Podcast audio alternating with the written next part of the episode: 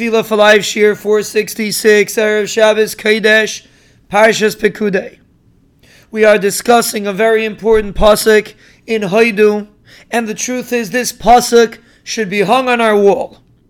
This pasuk is such an important message, like many psukim that we're going to discuss in Mirz Hashem Pesukei de Zimra. But this pasuk is the fundamental principle that helps us move on in Avodas Hashem. Yismach leiv mevakshe Hashem. Realize how precious your avodah is to the Ribbono Shel Olam. Realize that if you're not going to motivate yourself, if you're not going to appreciate what you do, you will never advance in avodas Hashem. Advancement in avodas Hashem is built on the concepts of this pasuk. His halalu b'shem kodshay yismach leiv mevakshe Hashem. Be proud, be happy, be upbeat, be positive about your Avodah Hashem.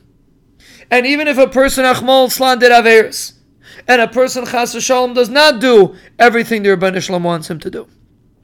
But we have to lift ourselves up and tell ourselves, Yismach Leiv Mevakshe Hashem. The fact that we are mevakshim of the Ribbono Shel Olam, the fact that we are searching to try to be oila in Avodah Hashem, that is what counts. And the fact that we are Mevakshe Hashem is enough of a reason to be Yismach Lev. And it is such an important concept because the Lev controls the actions. We are controlled by the way our heart feels. When a person feels positive, he feels motivated, he does Avodah Hashem, he does actions.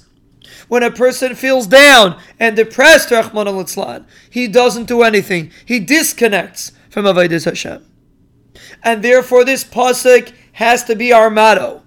His halalu b'shem kodshay. We should be proud of our relationship with the Ribbono Shel Olam. We should be proud of the mitzvahs that we do. We should be proud of who we are. And more importantly, Yismach Lev Mivakshe Hashem. We should have simcha in our hearts. Our hearts should be bursting from simcha.